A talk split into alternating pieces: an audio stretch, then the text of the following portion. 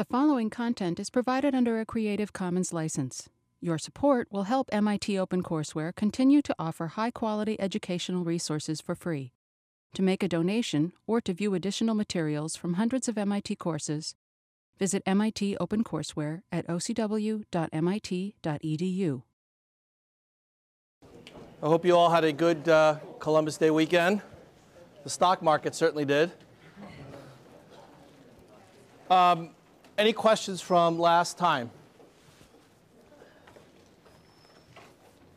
No? Okay. So what I want to do today is to continue uh, talking about futures and forward contracts. Today we're going to finish up on these uh, interesting instruments with a couple of examples and then with a specific method for pricing forward and futures contracts. So let me uh, refresh your memory. It's been a week, so I know. So we're going to go back and look at a specific futures contract. And I'm going to take this contract and then try to talk a bit about how you might use contracts like this uh, in hedging your risks as well as in making uh, certain kinds of uh, bets, if you will. So remember that this contract is uh, a contract that was issued on July 27th, 2007. So it was the middle of the summer for oil to be delivered in December. And there's a specific date in December where all oil futures contracts of this type will settle. That is, will come to maturity, where the date is going to be specified in advance and everybody knows it.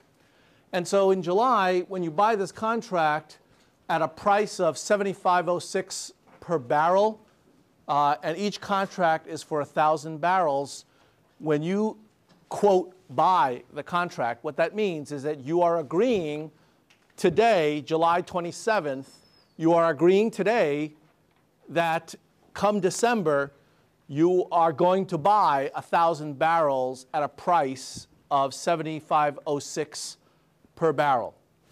Okay? So that's the agreement.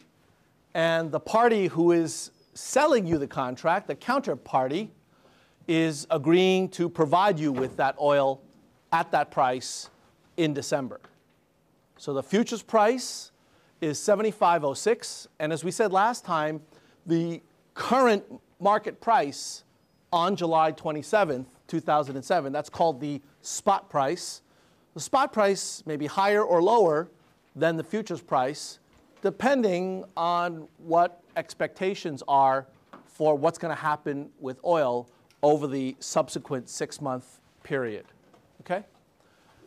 Now, uh, the initial margin, as I mentioned last time, was $4,050 the maintenance margin, the margin that you need to maintain so that if the initial margin goes down in value, you have to actually put money back into your brokerage account, your margin account. And if you fall below that $3,000 threshold, you will get a phone call, which is known as a margin call. Uh, several weeks ago, somebody once said that, uh, somebody told me that um, they've been getting lots of phone calls, uh, all from the same person, uh, person called Margin. And, uh, you know, that can happen when markets go uh, awry. Now, again, no cash changes hands today because the value of the contract when it's struck is a zero NPV transaction. And how do you know it's zero NPV? Again, because if it's positive for one party, it's coming from the other party. So which party would you like to be? You'd like to be the party receiving that positive NPV. Nobody wants to be the party that is losing the NPV. So the futures price will adjust in order to make it zero NPV. In fact, that's what we mean when we say that it's zero NPV. It is the futures price that makes it so. So I'll give you an example if it turns out that somebody suggests a futures price of $60 a barrel on that day, lots and lots of people are going to want to buy that contract because that's a good deal relative to where oil really should be. And that means lots of people are going to want to buy, but nobody's going to want to sell at that price of $60. So if everybody wants to buy and nobody wants to sell, what has to happen to the price? Exactly, it goes up. And it keeps going up until the number of buyers equals the number of sellers. That's the point at which it's a zero NPV transaction. Okay? Now, let's take a look at what the payoff is of such a contract. On date zero, in this case, July 27, 2007, the contract is worth nothing. But if the, if the futures price moves tomorrow, then the contract could actually have value. And a diagram of how that works is something like this. If the futures price, not the spot, the spot obviously will move also, but I'm talking about the futures price because the futures contract is specified so that every day's worth of gains or losses in the futures contract relative to its price, you will have to either get paid or you will have to pay. So this blue line shows you the payoff if you're holding a long position in one of these contracts, if you bought a contract, okay? If you sold the contract, then your payoff diagram is the dotted line. All right, now the blue line basically says that if the futures price goes above $75.06, then you make money. If the futures price goes below $75.06, you lose money. So when you buy a contract like this, it is as if you actually bought the oil. But you haven't really bought the oil. All you've done is to buy the right and obligation to purchase the oil in the future. Okay? Now, let me, let me give you another example that will make this even more concrete. All right? Uh, the only way to understand this, because this is not a natural security for most of us, okay? Stocks and bonds you might find sort of natural. Futures contracts are weird in that, you know, they have zero investment today, and so they're worthless today. But they're not worthless after the initial date when you enter into that agreement. So let's do an example. Yesterday, yesterday you bought 10 December live cattle contracts on the Chicago Mercantile Exchange at a price of 74.55 per pound. Okay? So you basically bought some cows. And the contract size is 40,000 pounds of cow. I don't know how much cow that is, but even if you're on the Atkins diet, that's plenty of cow, all right? And so you, what you have, though, in this contract is not the cows, but rather you have the obligation to buy the cows in December for a price of 74.55 per pound, and there's 40,000 pounds of it. So the value of your position, the value of your position is the size of the contract multiplied by the futures price multiplied by the number of contracts. So it's 298,200. That's the size of your position or sometimes it's also called the notional size. You've heard that term over the last few weeks, notional. Well, this is an example of a notional. So you don't actually own 298,200 of anything because, of course, we've said that the contract is zero NPV when you enter into it. All you've done is to agree to buy 40,000 pounds of cow in December at a particular price. So the idea is that you control the notional amount of 298,200 and what you do specifically get is the profits and losses from that notional. So let's do an example. That was the position yesterday. No money changed hands. You've got some initial margin that you have to put down, but that's really your money in a brokerage account. You're not giving it to anybody. It's safety money, it's collateral, right? Okay, now today, what happens? Let's suppose that today the futures price closes at 74.35. All right, it's just gone down uh, by uh, you know whatever two tenths of a cent. The value of cattle has gone down. You're holding long this cattle contract. Maybe you're a restaurant, uh, you know, a restaurateur. You have a, a chain of steakhouses, and so you need to buy cattle on a regular basis. So the price of cattle just went down. Did you make money or lose money? Yeah, you lost if you're long. On the other hand, if you're a cattle farmer and you sold the contract, you did a good thing because you locked in the price of 74.55 and now the price went down. So let's calculate what the value of the notional size of the position is. It's 29,7400. That yields a loss of 800. So you know what happens today? Today, your broker will deduct $800 from your account, from your margin account, and take that $800 and put it into the cattle farmer's account. So now he has the $800. Now, if the day after, if, if, tomorrow it turns out that the price of cattle goes up by two tenths of a cent, it goes back to 74.55. You know what happens? You get $800 back. Now, the cattle farmer loses that 800 and gives it back to you. You see, this way, you always settle up every day.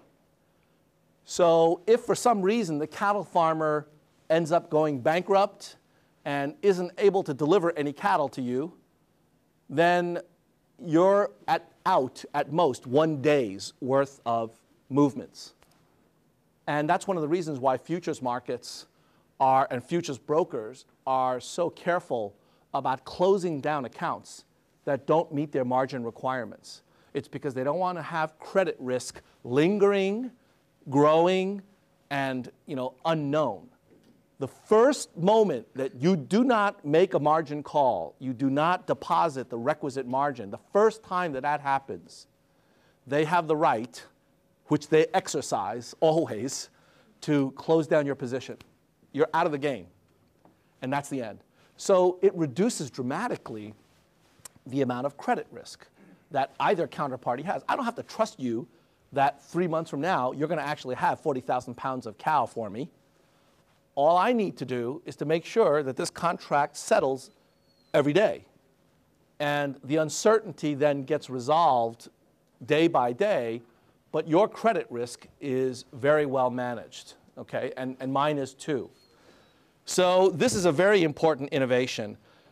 It's very different from a forward contract in the sense that forward contracts contain enormous amounts of credit risk, right? Because once we enter into a forward, that's just like a futures contract. But the difference is that we don't exchange any money ever until the settlement date. And by that point, you could be so far out of the money, you could be so far you know, in, in debt to me as well as to other creditors that you just can't afford to pay. And so I'm stuck with this piece of paper that says you're going to give me 40,000 pounds of cattle and you can't even afford to uh, buy me a steak dinner. That's a problem, right? So this futures exchange is a beautiful thing. It reduces credit risk it also encourages liquidity. It encourages trading. Why? Because at any point in time, on any given day between now and December, if you decide that you want to get out of the restaurant business and you don't want this contract anymore, you can get out of it. Poof. You just get out of it by doing an opposite transaction. So if you bought a contract for December, you know what you do when you want to get out of it? You sell a contract for December. You literally sell. So it's actually you, you duplicated transaction, but it's of the opposite sign. And so they cancel out, right? Because you're going to get delivery and you will provide delivery, you know, and those will cancel out. Yeah, Justin. So um, oil's been going, the price of oil has been going down. Yeah. So let's say I had a long position in oil and then I found out that I was going to literally lose half of that money. And I decided just to forego my, my margin what, what else would happen to me? Well, um, you know, you first of all, you are you are liable for all of the losses, not just the margin. So the margin account is not meant to be a non-recourse loan. They will go after your assets. Now you could declare bankruptcy, personal bankruptcy, and get protection under Chapter 7. Uh, but that will hurt your credit ratings and all other nasty things will happen to you if that occurs. So when you're saying they close out your, your account when your, when your margin is down, Yeah. like what if, what if the, so they close it out, but your losses are higher than your margin was anyway? Right. So you're still, but you're still liable for those in addition to. Okay, so you make a, a good point. Is it, is it generally possible that your losses are greater than the amount of margin? So in that case, who gets left holding the bag? You know who gets left holding the bag? That blue box in the middle, the Futures Clearing Corporation. But the reason that they establish a particular level of margin is to be able to ensure that that's a very unlikely event. And it goes back to what are the likely daily swings in the futures price. If you put enough margin in your account so that I can be sure that you can cover 99% of the time, you can cover the daily swing, then I don't have to worry about. Now, of course, if we had a day like last Friday or on Monday, you know, I mean, it, it, it's, that's pretty outrageous. That's one of the reasons why a number of futures exchanges have increased their margin levels. It's because the daily swings have gotten much bigger.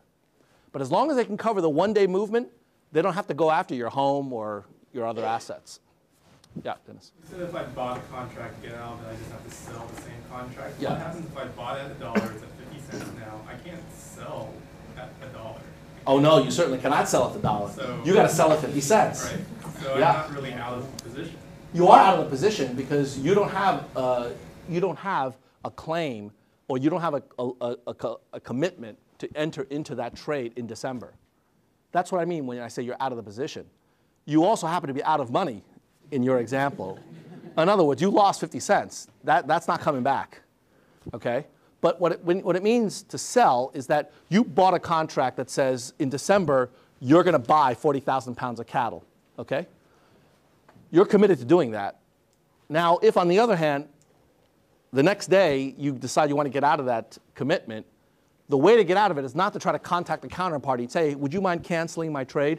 The way to do it is to simply sell a commitment at 40,000 pounds of cattle for December.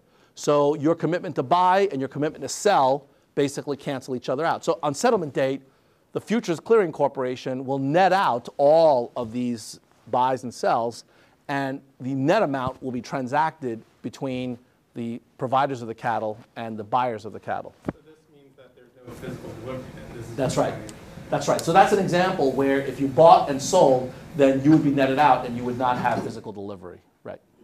Yeah, Bita. Um, so if the margin is just, um, is just a fund for swings in the commodity? Yeah. What does the futures clearing, book, what do they make? Is it percentage of, how do they, how do they make money off of this? Well, their job is really not to make money, but to create an exchange for its members.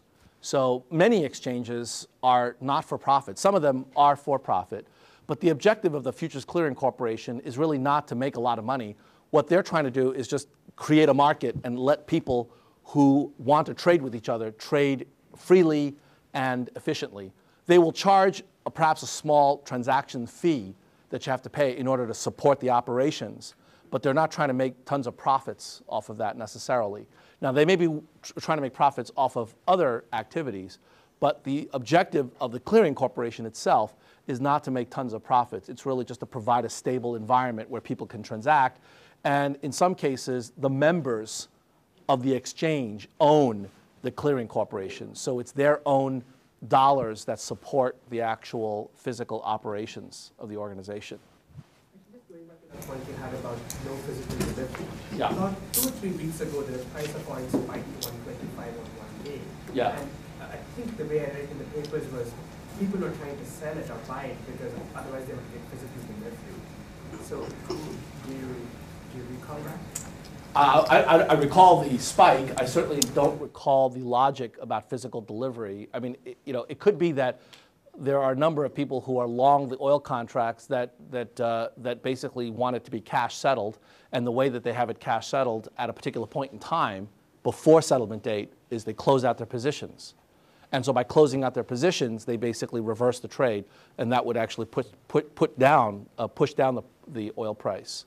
So maybe the reverse argument, a lot of short sellers were trying to argue that oil was going to go down, and they wanted to cover their positions, so they bought. Uh, but you know, the, in, in any case, you don't have to take physical delivery if you specify to your broker that you want all of this to be cash settled. Yeah.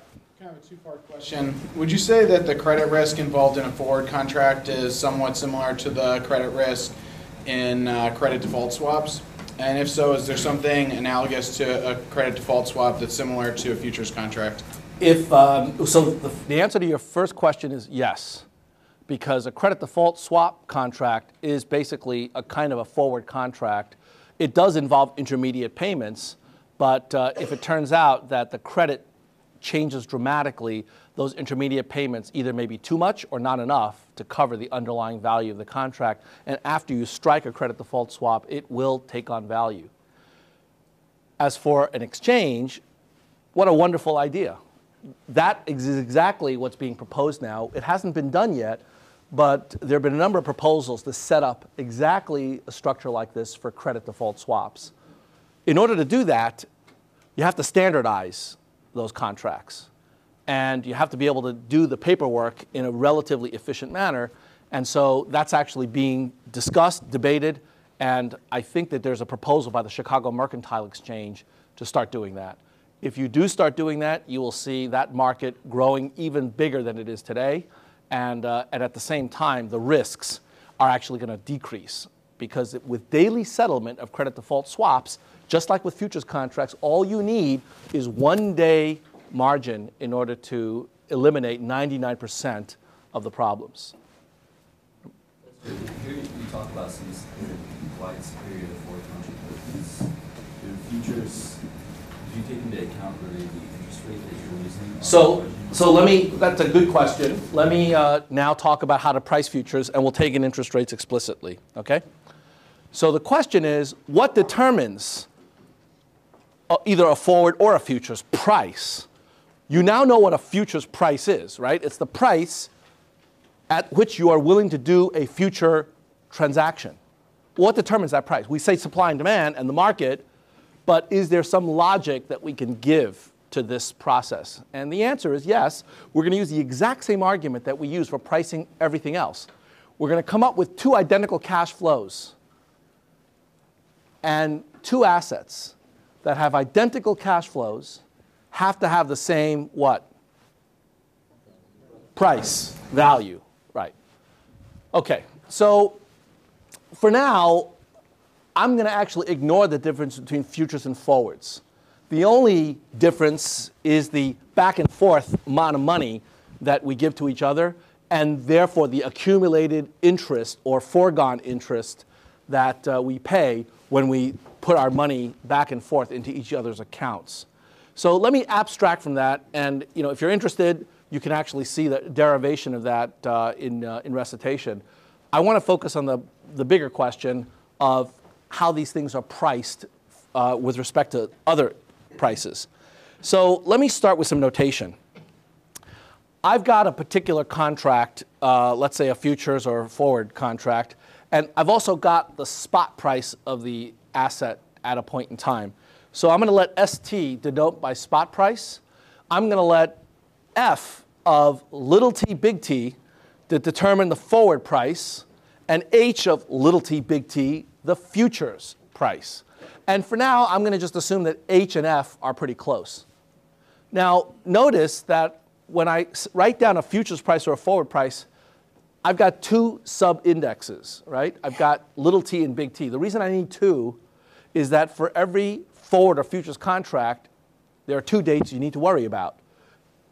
The date at which you're pricing the contract, namely today, and the settlement date, right?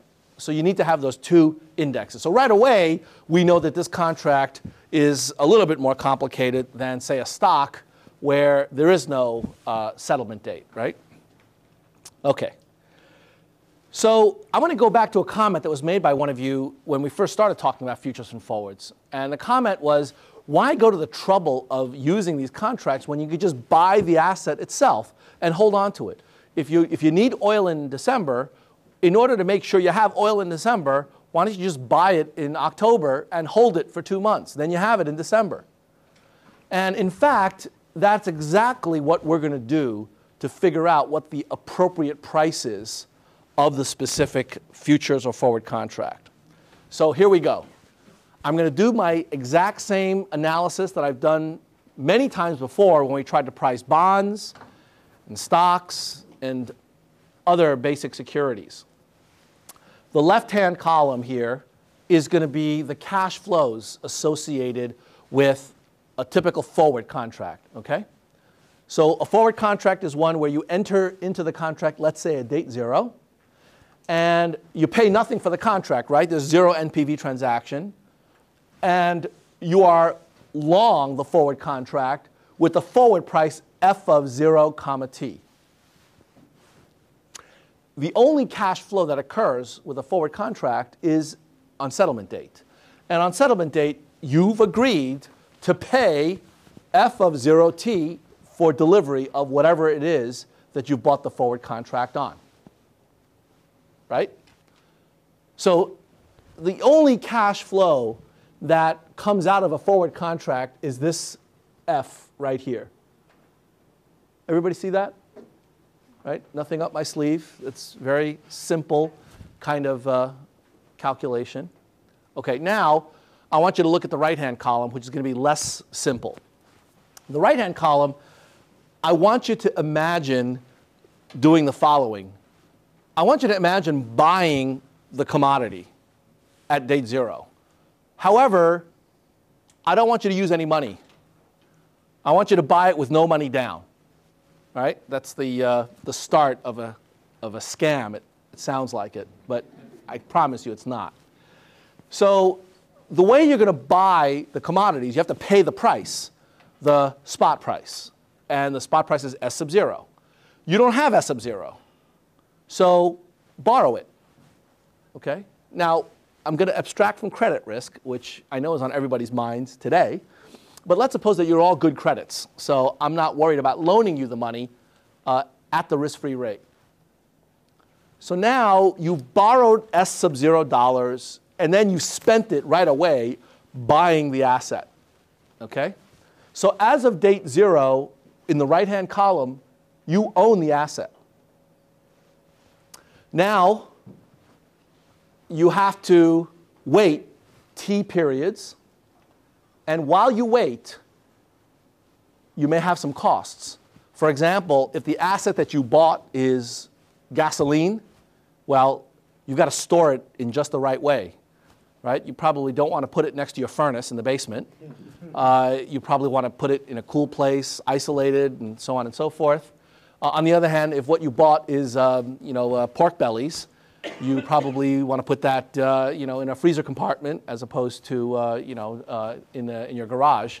So you might have to pay costs for storing.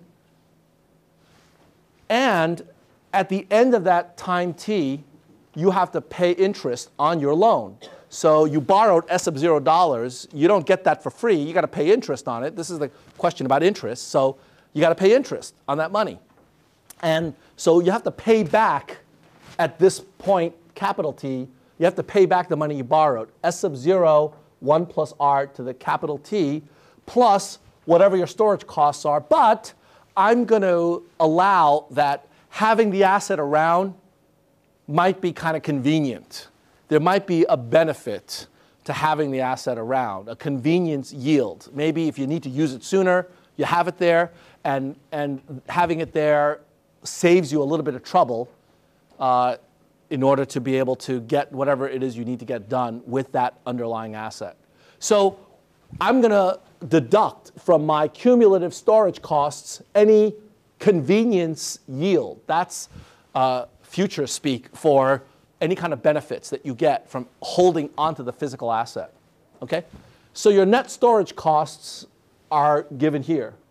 That's what you pay at the end of T periods. I argue that these two cash flows give you the exact same value of the asset. In other words, in both cases, you happen to have the asset at the time t. So these two contracts have to have the same value because they offer the same set of cash flows in terms of the underlying commodity, right? You get the commodity in both cases. So another way of thinking about it is if your objective is to have 40,000 pounds of cattle in December, both of these will get you to the exact same point. Both of these cost you nothing on date zero. And therefore, if they cost you nothing and they give you the same outcome at the end, they've got to sell for the same price. So this has to equal this. That's it. That's the simple argument.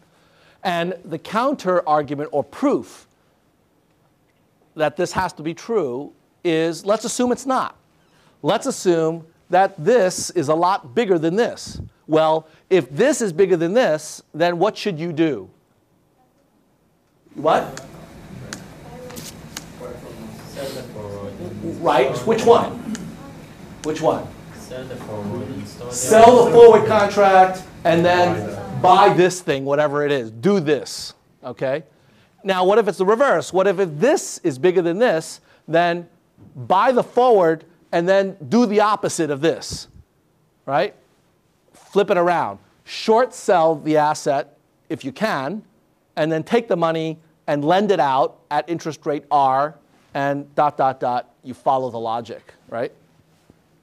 So that gives us a relationship between the forward price and other stuff. And what is the other stuff?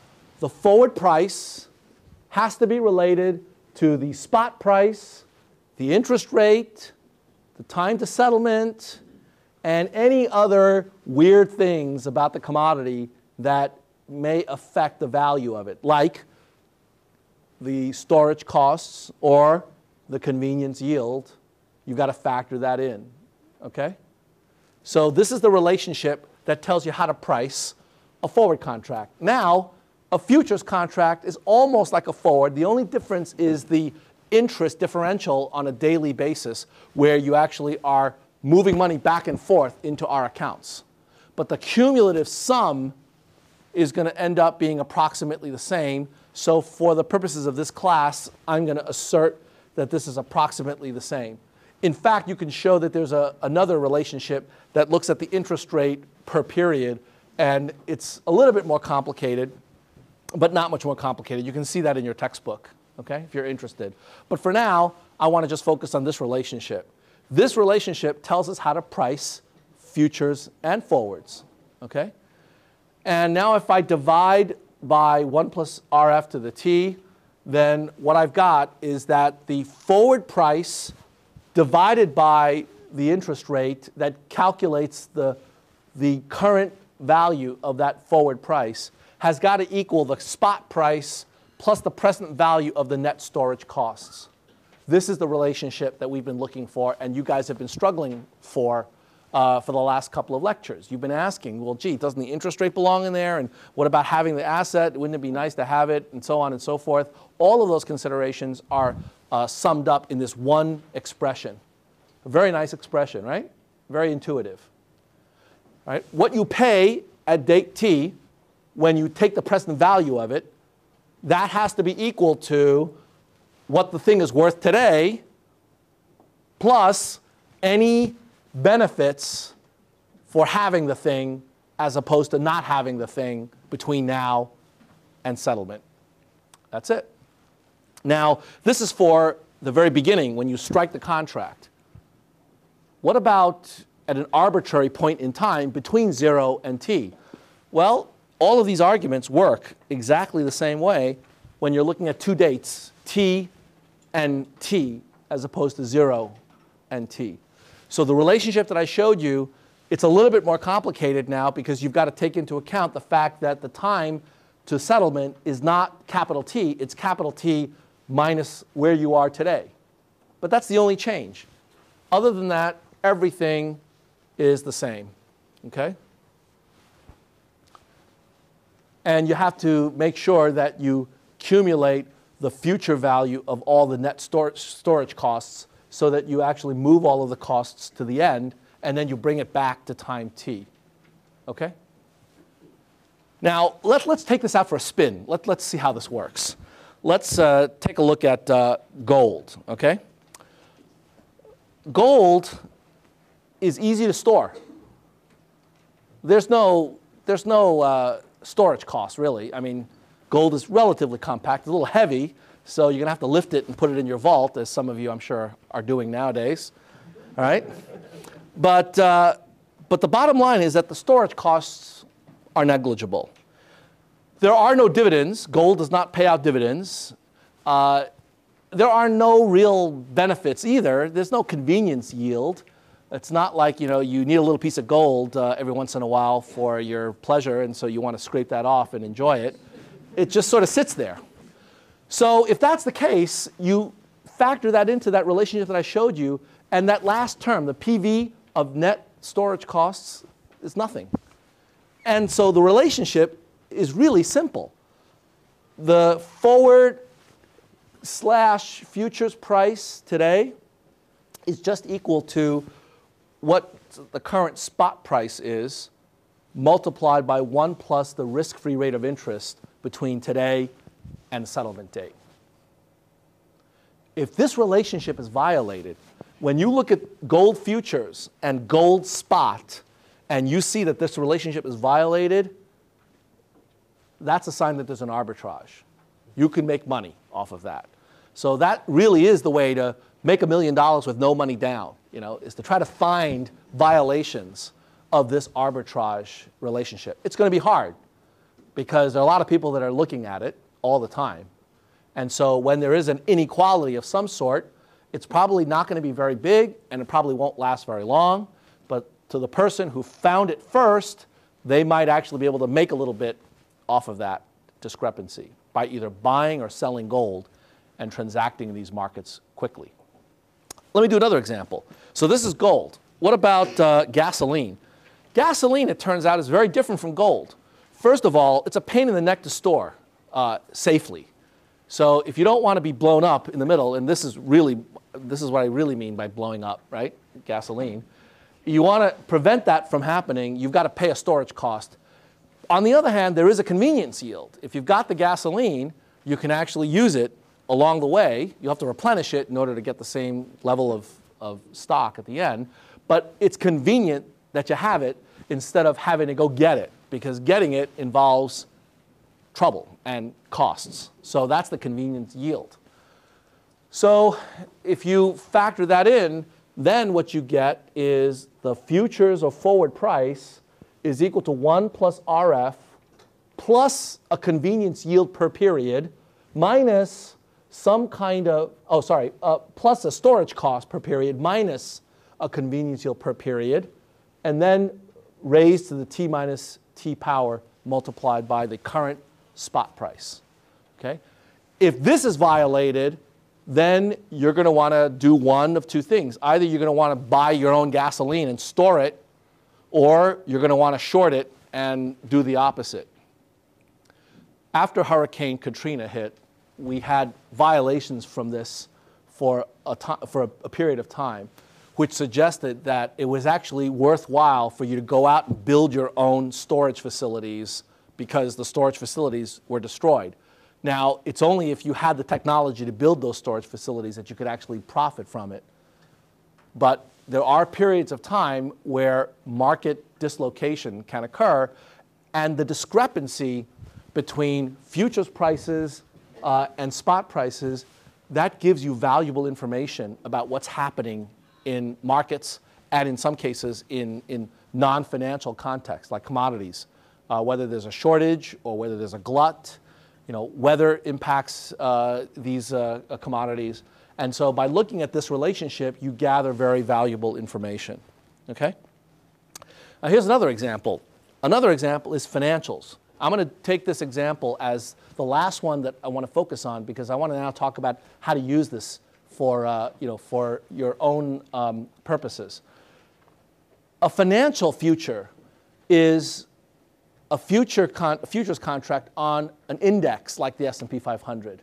So there, all of those contracts are cash settled. There is no physical delivery, although you can easily imagine a situation where you could have physical delivery, right? Somebody literally delivers 500 shares of stocks, uh, 500 stocks with certain numbers of shares uh, for each in order to get the S&P 500. But that's a pain, and that defeats the purpose of the futures market, which is to try to make things simple and to uh, make it more efficient. So a stock index future is really a pure bet on an underlying index. And it gives you, the investor or the hedger, a way to get exposure or get out of exposure of that underlying in a very direct way.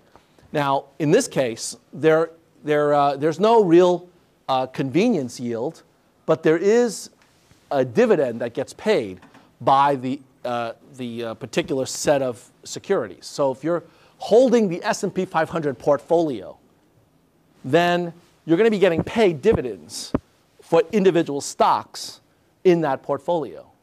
And so you'd want to factor in in your futures arbitrage relationship the fact that you're getting a benefit like a convenience yield that you have to subtract off of this relationship, right? So you don't have a cost of storage because this is a financial futures, but you do have a convenience yield in terms of a payment if you held the physical shares of the S&P 500. So that's the difference between futures. Futures, you don't get that dividend, so you got to take that out uh, in order to do the calculation. That tells you what the futures price is relative to the spot. So now, if I give you an exam question that says, today's spot price is such and such, and the risk-free interest rate over the next three-month period is such and such, you should be able to tell me what the no arbitrage futures price should be today. Or vice versa. If I told you what the futures price is and I told you what the interest rate is, you should be able to infer from that what the spot price is going to be. On October 19th, 1987, the morning before the New York Stock Exchange opened, there was a very big discrepancy between the spot price and the futures price. That discrepancy caused arbitrageurs to rub their hands and say, oh my God, this is Christmas coming early. I'm going to take advantage of this. And so what they ended up doing, it turned out because the relationship was violated in one specific way, they ended up buying the futures and shorting the stocks. That was the beginning of the October 19, 1987 crash that within a day dropped the market by about 20%. Hey, nowadays that's no big deal. We're used to that. but back then it was, a really, it was really something, okay? So now that you have examples of how these prices are determined, let me take this out for a different kind of a spin. I want to show you how you use one of these things. And the way I'm going to do that is uh, with the S&P 500. What I skipped were more numerical examples that I would encourage you to go through uh, on your own. Um, but the, this is an example that's important, so I want to take you through it carefully, make sure you, everybody understands. Suppose that um, you've got a million dollars to invest in the stock market, and you've decided that you want to invest it in the S&P 500. You don't want to invest it in any other individual stocks. You want a broadly diversified kind of an investment, and the S&P looks like a pretty good thing. Okay. So there are several ways of doing this. I'm going to focus just on two. One of them is you can put your money in 500 different stocks. And you have to spend a little bit of time figuring out what the proportions are. Because if you want to replicate the S&P, the S&P is a value-weighted index. It's not equal weighted. It's, it's weighted by market capitalization. So you've got to actually go through and figure out how big each company in the S&P is and then calculate those weights. And then you've got to give this order to your broker. And a million dollars isn't what it used to be, so I suspect that that would generate some pretty tiny trades. You got 500 securities, and you've got a bunch of different odd lot trades good luck finding a broker that's willing to do it at a reasonable price. That's a pretty long list, right? Or you can buy a futures contract. in particular, you can buy a contract on the S&P 500 futures. So I want to go through and show you what that involves, all right? Now, let's take your million dollars and let's deposit it at the futures brokerage account, okay? So the money's sitting there earning whatever interest they pay you on that account, which is not much. It's probably akin to, you know, a money market return. Okay. So what you do is you want to buy futures contracts and you want to have the equivalent exposure of a million dollars invested in the S&P 500. Now, the way that the S&P 500 futures contract works is that the value of the contract, the notional amount of the contract is 250 times the index. Whatever the index is worth, they just make it make up a number like I don't know 250 and multiply that by the value of the index, and they say that is what your exposure is, okay, for one contract. So what is that? Let's suppose the contract, uh, uh, let's suppose the S&P index uh, is now at 1,000, okay? So the value of the futures contract is 250 times that, and that's going to be uh, a million dollars. Oh, sorry, $250,000 in order for you to have the equivalent of a million dollars in the S&P, you need four of those contracts. Four times a notional of 250 is equal to a million. Now, what does this say? This says that you are essentially agreeing that you're going to buy the S&P 500 uh, whenever it uh, settles. But you're not really buying the S&P 500. You're buying a pure bet that is equivalent to 250 times the S&P 500. Okay? So, let's take a look at what that means.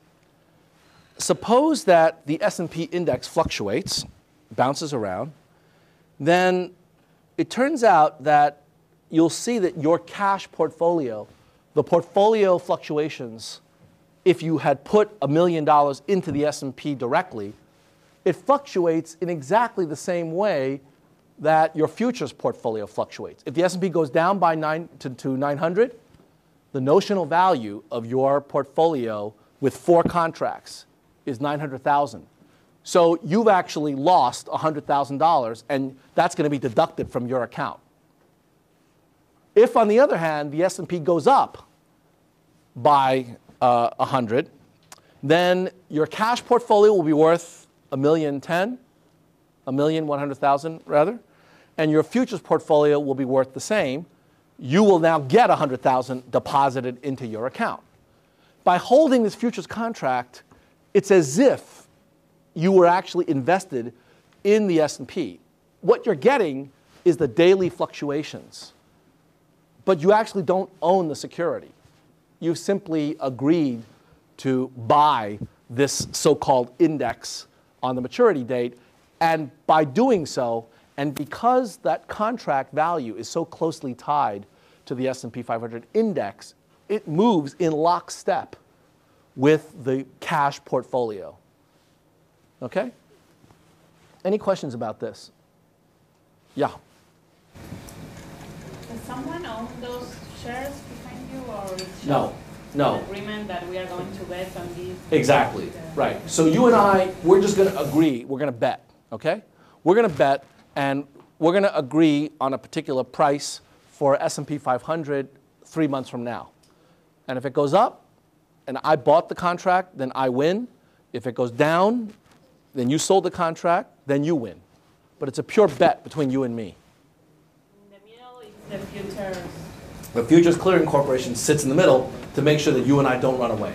Why do they do this? Why do they do this? I mean, why, why do, do they bid in S&P and not in days of sunlight? Well, first of all, in some cases they do. Uh, so, for example, you could buy a contract on the number of degree days of a certain amount in Florida. Now, why would you want to do that? It turns out that uh, the, one of the largest crops of oranges are grown in Florida. And it turns out that the output of orange groves is very closely tied to temperature. So if it goes up to 39 degrees or below 32 degrees, you can actually have very different kind of crops. And so you can bet on that. And, and at some point, you could actually trade on it. I don't know if you can trade on it now, but there are markets for some of the wildest things. And the reason that you have these markets is because when two mutually consenting adults have opposite views and they want to express them, then you want to be able to let them do that and allow them to basically either hedge their risks or take on risks that they're able to do. So this is an example of that. You're an investor, you want to buy stocks, but you don't want to buy 500 little stocks one by one. You want to get the exposure right away.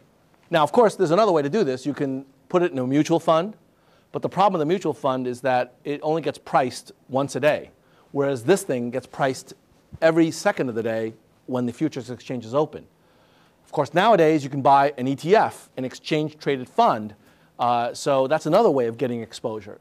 But the S&P futures was around long before ETFs and allowed people to do all sorts of, of hedging transactions. Now, I'm going to give you a second example that I think will make it a little bit more clear and actually will answer a question that was asked, uh, I think, two lectures ago.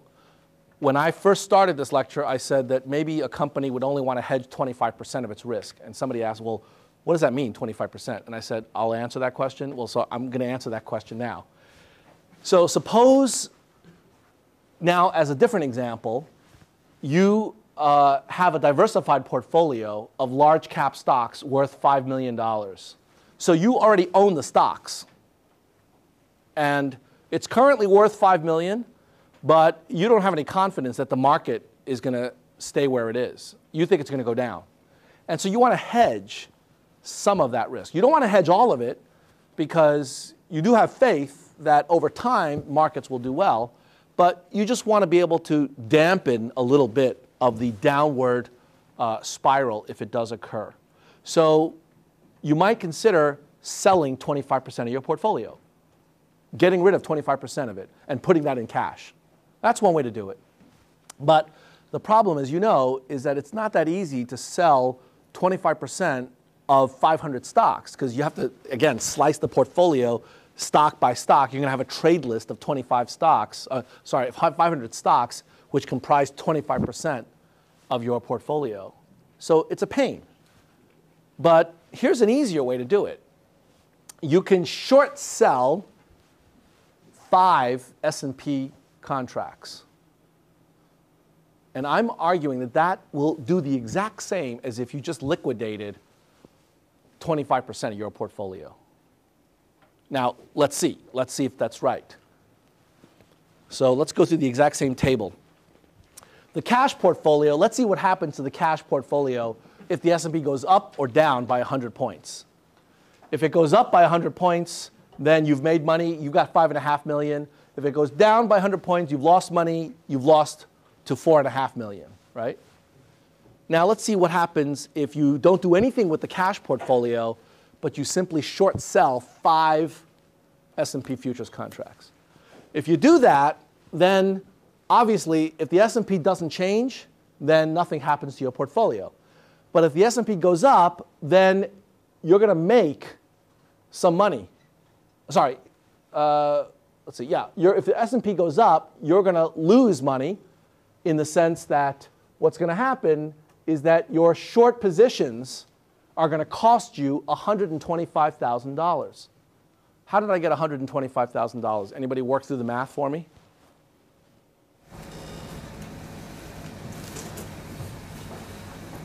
The S&P 500 goes up by 100 points. The futures price goes up by 250 times 100 points. My position, I've got five of these contracts. I've just lost $25,000 per contract. I've got five of these contracts. I've lost $125,000. Now, what about the downside? The downside, if S&P goes down by 100, then the price goes down by 25,000. I'm short, so I make 25,000 per contract. I've got five contracts. I've made 125,000. So look what happens. In this case, when the S&P goes up, I don't make as much because my hedge works against me. On the other hand, when the S&P goes down, I don't lose as much because the hedge is working for me. Because I've only taken out 25% of my portfolio with this hedge, it's dampening but not eliminating that kind of fluctuation. Yeah. This is an obvious question, but why would you do that versus just putting it in cash? Because you can make the argument that if you had 25% in cash, earn interest, and so you'd still be okay. Well, that's the argument that I gave earlier, which is that you'd have to sell 25% of your portfolio. This is a way of doing it. And not only that, if you did it this way, it would be a lot cheaper to implement in the sense that you basically don't have to, you, you don't have to do 500 transactions. You do one transaction, right? So the transactions cost is a lot cheaper, and it's also easier to keep track of. You don't have to figure out what the price of 500 securities are. You've got the price of just one security to worry about. Yeah, Andy. Uh, I think you're also you're not losing out on what you could have had in cash in terms of interest because that interest is factored into the futures. That's right. Remember, we use that interest equation, so all the foregone interest is in there, right? Okay. So the meaning of I want to hedge 25% means I'm going to use the futures contract so that the notional exposure is 25% of the current value of my portfolio. So if you're a Merck pharmaceutical company that has a, a certain percentage of their revenues in foreign denominated currencies, you can hedge half of the risk of those exchange rate fluctuations by taking half of the revenue stream, let's say it's you know $10 billion, and buying or selling, depending on which way you're going, uh, the a, a amount of futures or forwards to, to get rid of that exposure. Yep. This example, we put the, our million yep. in the margin account. Right. Yeah. But we only should put as much as the. That's right. That's right. Yeah. You, you don't you don't have to put a million in the margin account because typically the margin is going to be something like uh, you know in this case seven or eight percent of the notional exposure. So you can take the rest of that money and uh, go to Las Vegas if you like. Although some would say this is better than Las Vegas. Yeah. Reason why to buy a future and not ETFs, you can leverage your bet much. That's right. That's right. With an ETF, if you want a million dollars of exposure, you got to put a million dollars into the ETF. With the futures contract, if you want to put a million dollars of exposure on, you need 7%. And the reason is obvious. It's because of that daily mark to market. Okay? So ETFs have not killed the futures market but it does provide another vehicle for retail investors who may not want the leverage, who may not need the leverage to not have to worry about the leverage. Okay? This leverage, leverage is a scary thing, as I said before. This is the chainsaw that you don't want to be giving your eight year old as a toy, right? Because when, when prices move quickly, you're going to have very big swings in the underlying value of your margin account. So you know, if you've got only 7% margin in an account, think about it. That means that if the prices go down by 7%, you are wiped out. Your entire margin account is gone. When futures uh, uh, brokers take your money, they assume that you know what you're doing. And so they assume that you know, the margin that you're putting down is margin that you can afford to lose and that you understand that what you're getting is much bigger exposure that presumably is either for speculative purposes, in which case you won't over leverage, or for hedging purposes, in which case you've got some other assets that are counterbalancing these swings. Like in this case, you know, obviously when you look at the fluctuations in your positions, they are extraordinarily big relative to the margin, right? Let's do a quick back of the envelope calculation. Let me tell you what I mean. Suppose that you put 5% margin down. Okay? You buy a contract, put 5% margin down, and let's suppose that the price of the futures contract drops by 2.5%. Okay? What is the rate of return on the amount of money you've put down as margin? if that's your initial investment, you can think about it as an investment because that's the only way a futures broker will let you buy a contract. If you put down $100,000 and the futures price goes down by $50,000, what's the rate of return on your investment? Yeah, minus 50%, right? That's, that's a big move. That's a huge move on a, in a day. So when you deal with margin, you have to be extraordinarily careful. You have to have very, very tight risk controls. You have to understand what the swings can be, and uh, you have to manage that risk very, very carefully uh, on an intra-daily basis in some cases because these futures prices can swing a lot even within the day. Okay. Any, uh, any other questions? Well, that's it for futures and forwards. You now know how to price them. You now know how to use them for hedging purposes. And there are all sorts of other kinds of futures and forwards. Interest rate, bond, currency, uh, single stock futures now exist. In fact, there are even futures contracts on the VIX. There's futures contracts on electricity usage. There are futures, there's futures contracts on the presidential election. If you go to the Iowa electronic markets, uh, the University of Iowa, they created uh, a futures exchange that has two contracts one that pays a dollar if McCain gets elected, and the other that pays a dollar if Obama gets elected. And by looking at the prices, you can actually see what the folks that are trading these futures contracts are thinking in terms of who's got the edge. So the futures prices contain an enormous amount of information.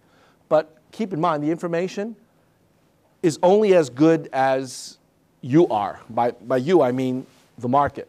If the market is comprised of knuckleheads, the prices you get will be knucklehead prices, okay?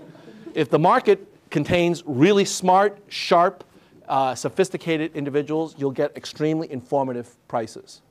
So prices, while they are the best thing that we have as a guide for the future, they're clearly not perfect. And there are periods of time when the market prices are less perfect than others. And as I told you before, you know, for the next three weeks, finance theory is going to be on vacation in the US stock market because all the uncertainty that has been building up over the last several years are now focused on the next three weeks. Uh, markets will be swinging back and forth pretty wildly. And it's because people are reacting emotionally, not necessarily with their full logical capabilities. Okay. That's it for uh, futures and forwards. And now what I'm going to turn to is options. Um, these are the last set of securities that I want to go through with you that are not like the securities that we've done before. And uh, let me uh, just pull up the lecture notes for options. I want to start with a little bit of an introduction for how to motivate options. I think most of you know what options are. Uh, their name is uh, quite apropos because they do give you options. Futures and forwards require you to engage in a transaction, but options don't. They give you the right, but not the obligation. So you have the option of not entering into that final transaction at settlement date. I'm going to start with some motivation, then go through some payoff diagrams, go through option strategies, and then I'm going to talk very briefly about valuation of options. I have to talk to you guys about Black Scholes. We, you can't leave MIT without hearing about Black Scholes. So I've got to do a little bit of that, but really the derivation is quite a bit more sophisticated, and that's uh, why you might want to take 15437, uh, options and futures, where the entire course is devoted to these instruments. They are that complex and, and that important. Um, so let me first describe uh, exactly what an option is. An option actually is a specific example of something that you now know of uh, more generally as a derivative.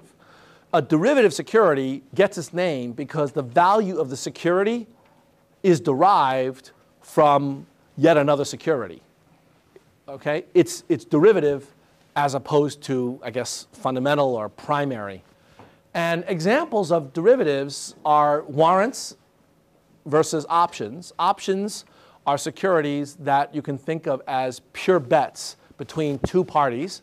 Warrants are options that are issued by a company on its own shares. So uh, the, the net supply of options is zero, but the net supply of warrants uh, is not zero, right? It's issued by companies. And there are two different kinds of options, uh, calls and puts. A call option is a piece of paper that says the holder of this piece of paper is allowed to buy a security on or possibly before a particular date, usually called the exercise date, okay, or maturity date.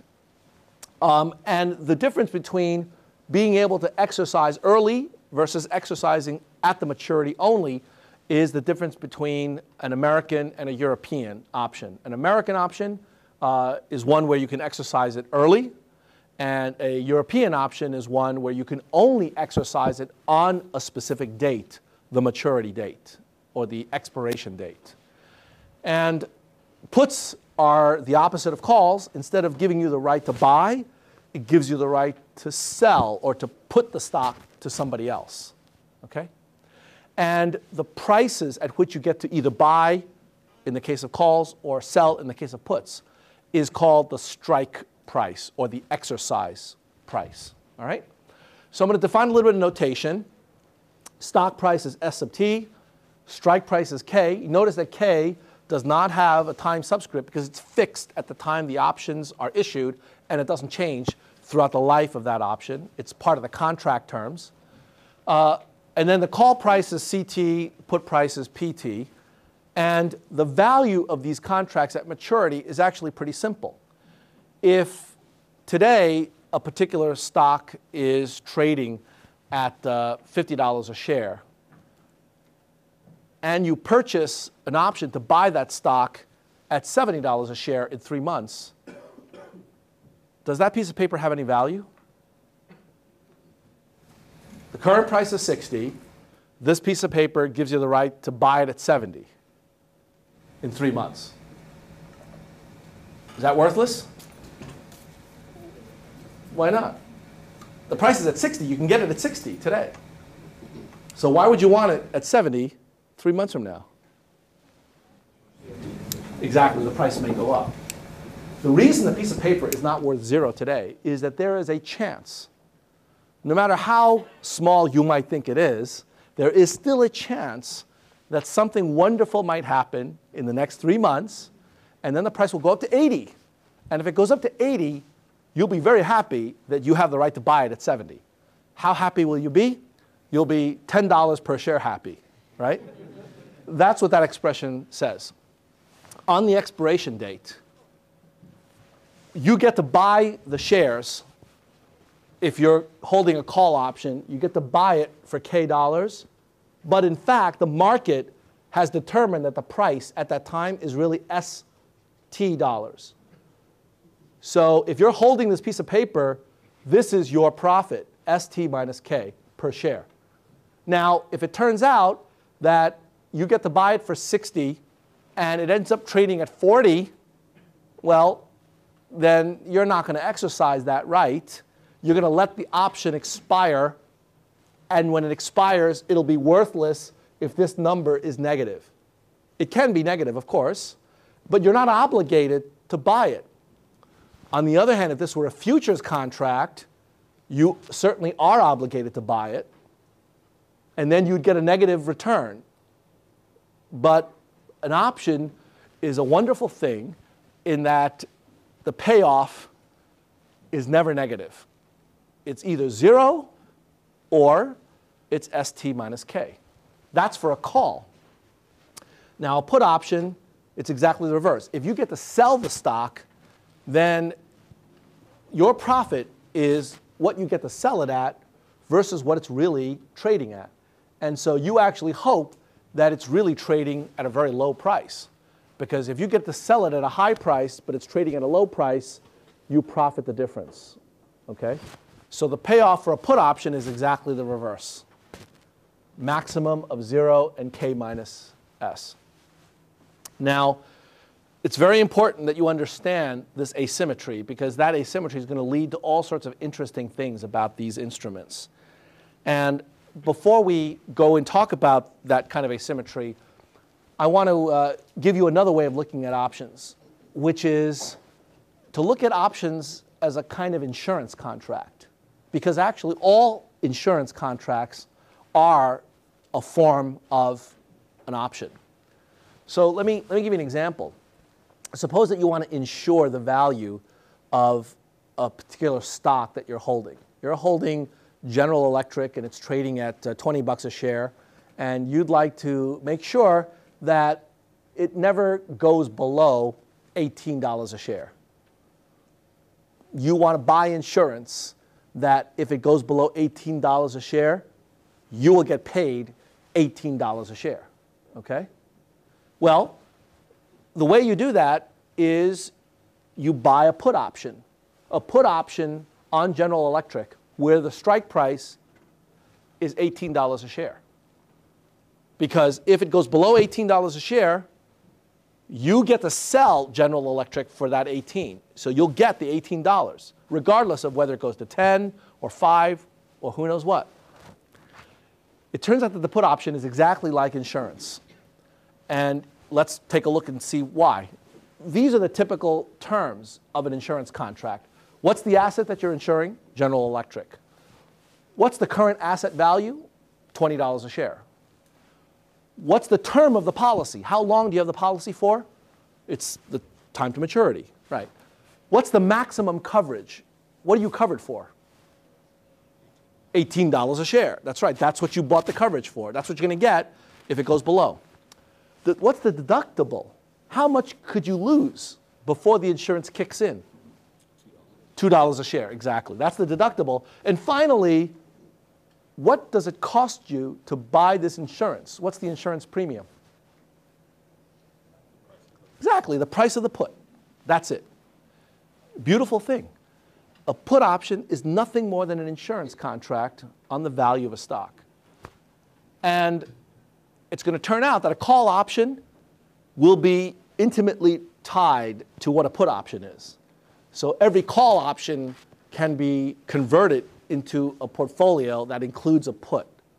So all options you can think of as insurance contracts.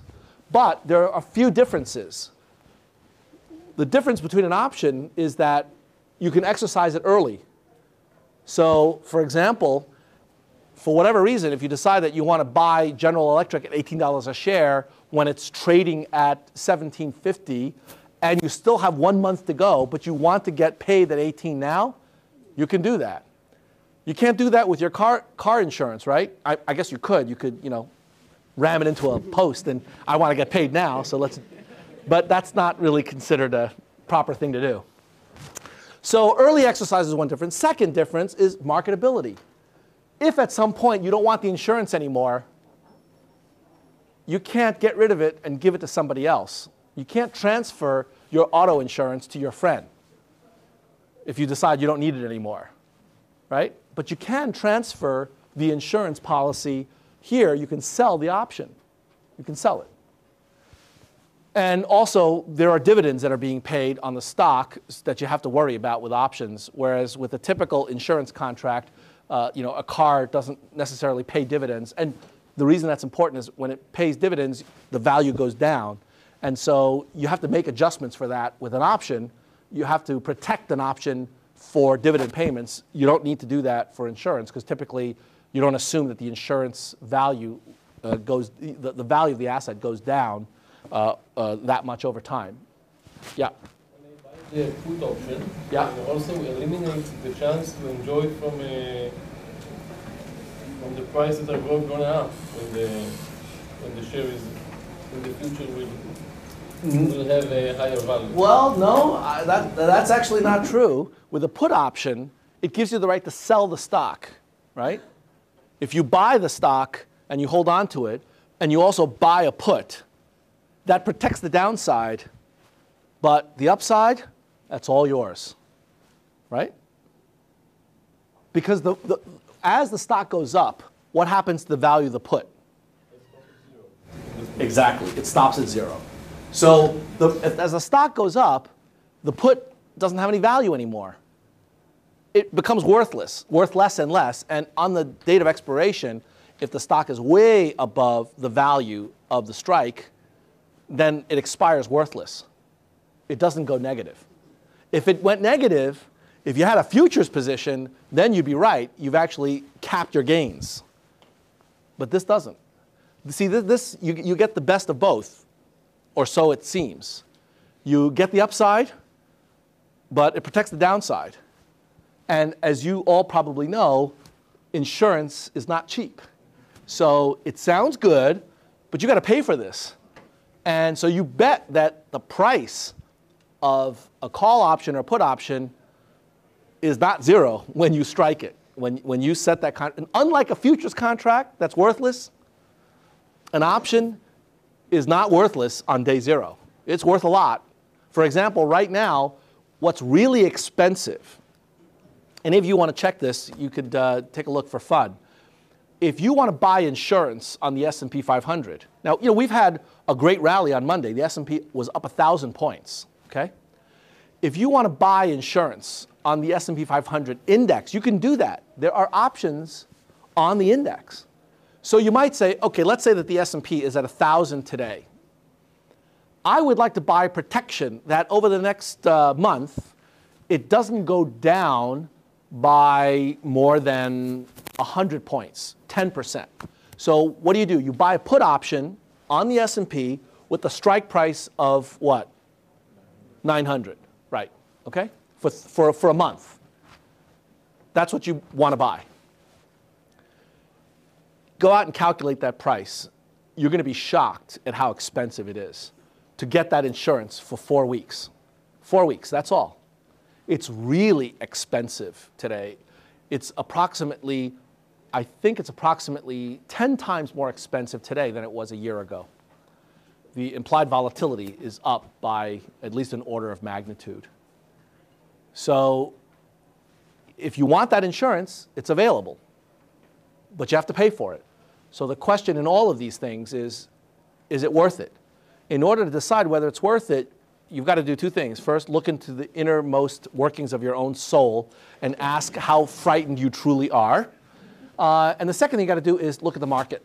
And is the market functioning reasonably well? Or is the market reflecting all of these kinds of crazy fears?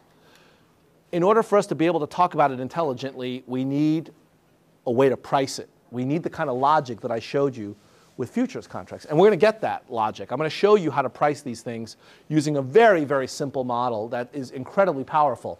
But we're not there yet. Before we do that, I want to make sure you understand what these contracts can do for you in terms of changing your payoff profiles of your portfolio. Yeah? So wouldn't an erosion call option be similar to a future since you have you can only exercise on the maturity date? Well, no, that's not what makes it similar to a futures because while you cannot exercise it early, you never have to exercise it at all. So a European option gives you only one date where you are able to exercise, but even on that date, you never have to exercise it. With the futures contract, you have to exercise it on that date. You've made a commitment.